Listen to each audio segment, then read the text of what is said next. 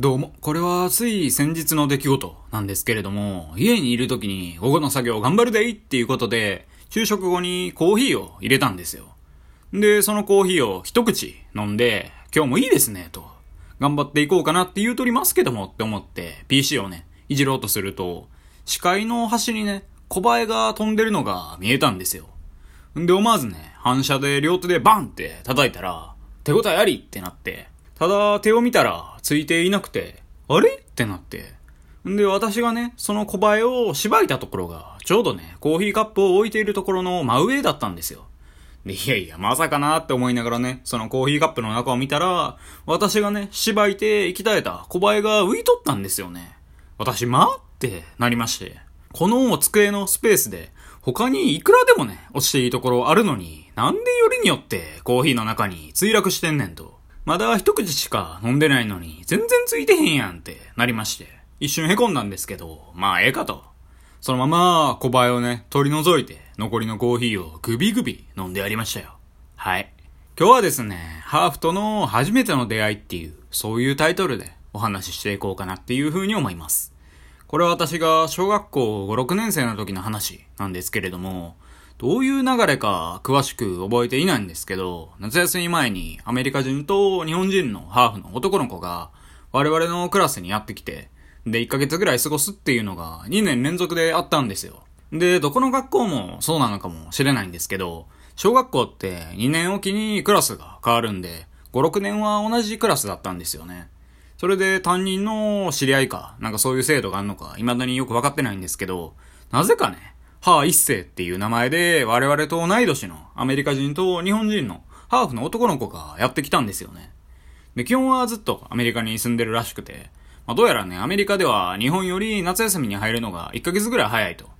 で、その子の母親が日本人なんで夏休みは日本で過ごすみたいな話で。で、せっかくなんで異文化交流やっていうことで6月後半から7月後半まで共に学ぶみたいな、なんかそんな機会がね、あったんですよ。で、私の記憶ではね、彼は、はあ、一世っていう名前で、まあ多分ね、これで合ってると思うんですけど、どう書くかわからないんで、間違ってる可能性も50%ぐらいありますね。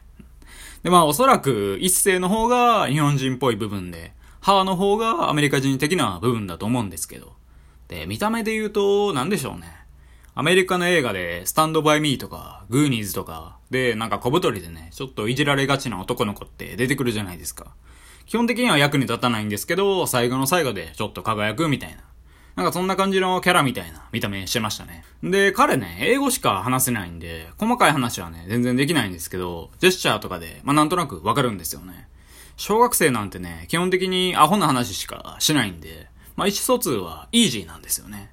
ただ、このハー一世っていう男が興味を示したのが、クラスの JS、女子小学生なんですよね。男子とね、話すときは全然テンション高くないんですけど、女子と話すときは、はーいみたいな感じでテンション上がってて、ほっぺたもね、真っ赤になっとるんですよ。で、これはね、小学生あるあるなのかもしれないんですけど、男子はあまり女子と仲良くしてはいけないっていう、謎のね、男は硬派ルールがありまして。女子ばっかと話そうもんならね、干されるっていうクソみたいなね、掟があったんですよね。で、全員ね、間違いなく女子と話したいのに、なんでね、こんなルールができるのか、当時からね、全く意味がわからなかったんですけど、まあ、このね、掟を守らんと干されるんで、元はね、表立ってクラスの JS とは話せなかったんですよね。ところがどっこいね、ハ一世は当然そんなルール知らんわけですよ。こんな極東の島国、敗戦国日本のローカルルールなんか知るかと。そう言わんばかりにね、ほっぺたを真っ赤にしながらクラスの JS と話しおるんですよ。で、なんならね、クラス中の JS から、まあ、ちょっとね、チヤホヤされて、テンション上がりまくっとるんですよね。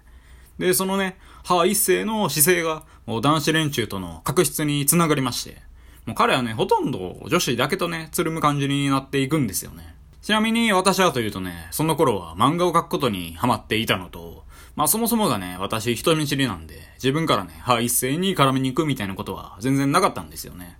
ただ一回ね、漫画見してよみたいなことを言うてきて、んでね、まあ、しゃあないんで見してあげたら、キャパキャパキャパみたいな、わけわからん笑い声出して笑ってましたね。お前絶対意味わかってないやろっていう、思ったんですけど、まあでもね、私はその当時からね、やっぱり笑ってくれるのが一番売れピー人間なんで、悪い気はしなかったですね。んでまあ正直ね、私、彼が女子とつるむことに関しても、そんなにね、悪いようには捉えていなかったんですよね。なぜかっていうと、彼がつるむ女子っていうのが、まあ表現がちょっと難しいんですけど、あんまり人気がないというか、ブチャイクというか、まあそんな感じでして。まあ、私もね、そこそこストライクゾーン広いんですけど、わざわざそっち行くかねっていう感じの子に行っていて、まあ好みによっては国によって違うんやなと。グローバルスタンダードとは何たるかをね、彼から思い知らされましたね。なのでね、むしろ、歯一世についてはね、お前やるやんっていう感じで私は思っていたんですよね。で、まあそんな感じで、小5の時の彼の滞在は、クラスの JS とほぼほぼつるむ感じで終わって、気づいたらね、帰国してましたね。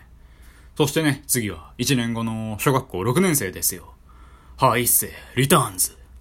またしてもね、彼は6月の後半ぐらいにやってきて、ただ1年前と大きく違う点があって、それがね、なんかうっすら顎ひげが生えとるんですよね。ちょっとね、スケベそうなおっさんが来たんかなって思うぐらいね、成熟していて、やはりアメリカンの血がそうさせるんでしょうか。もうとんでもないね、成長速度なんですよね。すね毛もね、もうおっさんみたいなすね毛生やしていて、それなのに伸びたみたいな短パンをね、履きこなしとるわけですよ。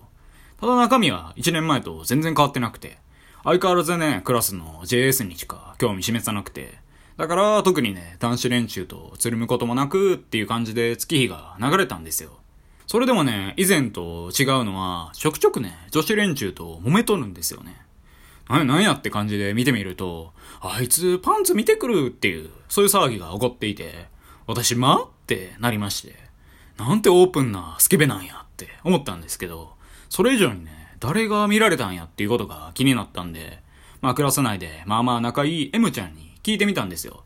そしたら M ちゃんが言うには C ちゃんと H ちゃんと K ちゃんのパンツが見られたらしいって言うてまして。私思いましたね。それならええわと。一年だって見た目はね、大きく変わっていたんですけど、好みはね、一切変わっていなかったんですよね。まあ正直ね、どうぞどうぞって思ってしまったんですけど、女子連中はやっぱ連帯感が半端やないんで、徐々にね、歯一世が干され出したんですよね。干されながらもね、奴は相変わらずドスケベぶりを発揮して、まあ先ほど申し上げた JS のお尻触ったりとか、スカートをめくったりとか、そんなね、数々の蛮行を行いよったわけですよ。で、そんなこんなでね、もう完全に孤立しだして、まあいよいよね、彼との最後の日がやってきたんですよ。で、我々もね、来年は中学校に上がるんで、もうこれでね、完全にお別れですよ。で、誰かね、男子が言い出して、放課後にお別れ会しようみたいな、そういう話になって。で、放課後にね、教室でお別れ会することになったんですけど、まあ女子ね、ほとんど帰っちゃったんですよね。まあ私は内心完全に身から出たサビやって思ってましたね。ただね、クラス内ヒエラルキーのトップにね、君臨する女子3人はね、まあ、なんと残ってたんですよね。で、我々からしたら、可愛いは正義をね、地で行く3人ですよ。まあ、それを見てね、よかったんや、はい、一世って思って、パッてね、彼を見たら、全然テンション上がってなかったんですよね。こいつらは好みやないと。もうそう言わんばかりのテンションなんですよね。なのでね、好みってお国柄で全然変わってくるんだなって思ったっていう、そんな話でした。で、それ以降ね、彼とは会っていないですね。アメリカでね、性犯罪を起こすような大人になっていないことをね、願うばかりですね。はい。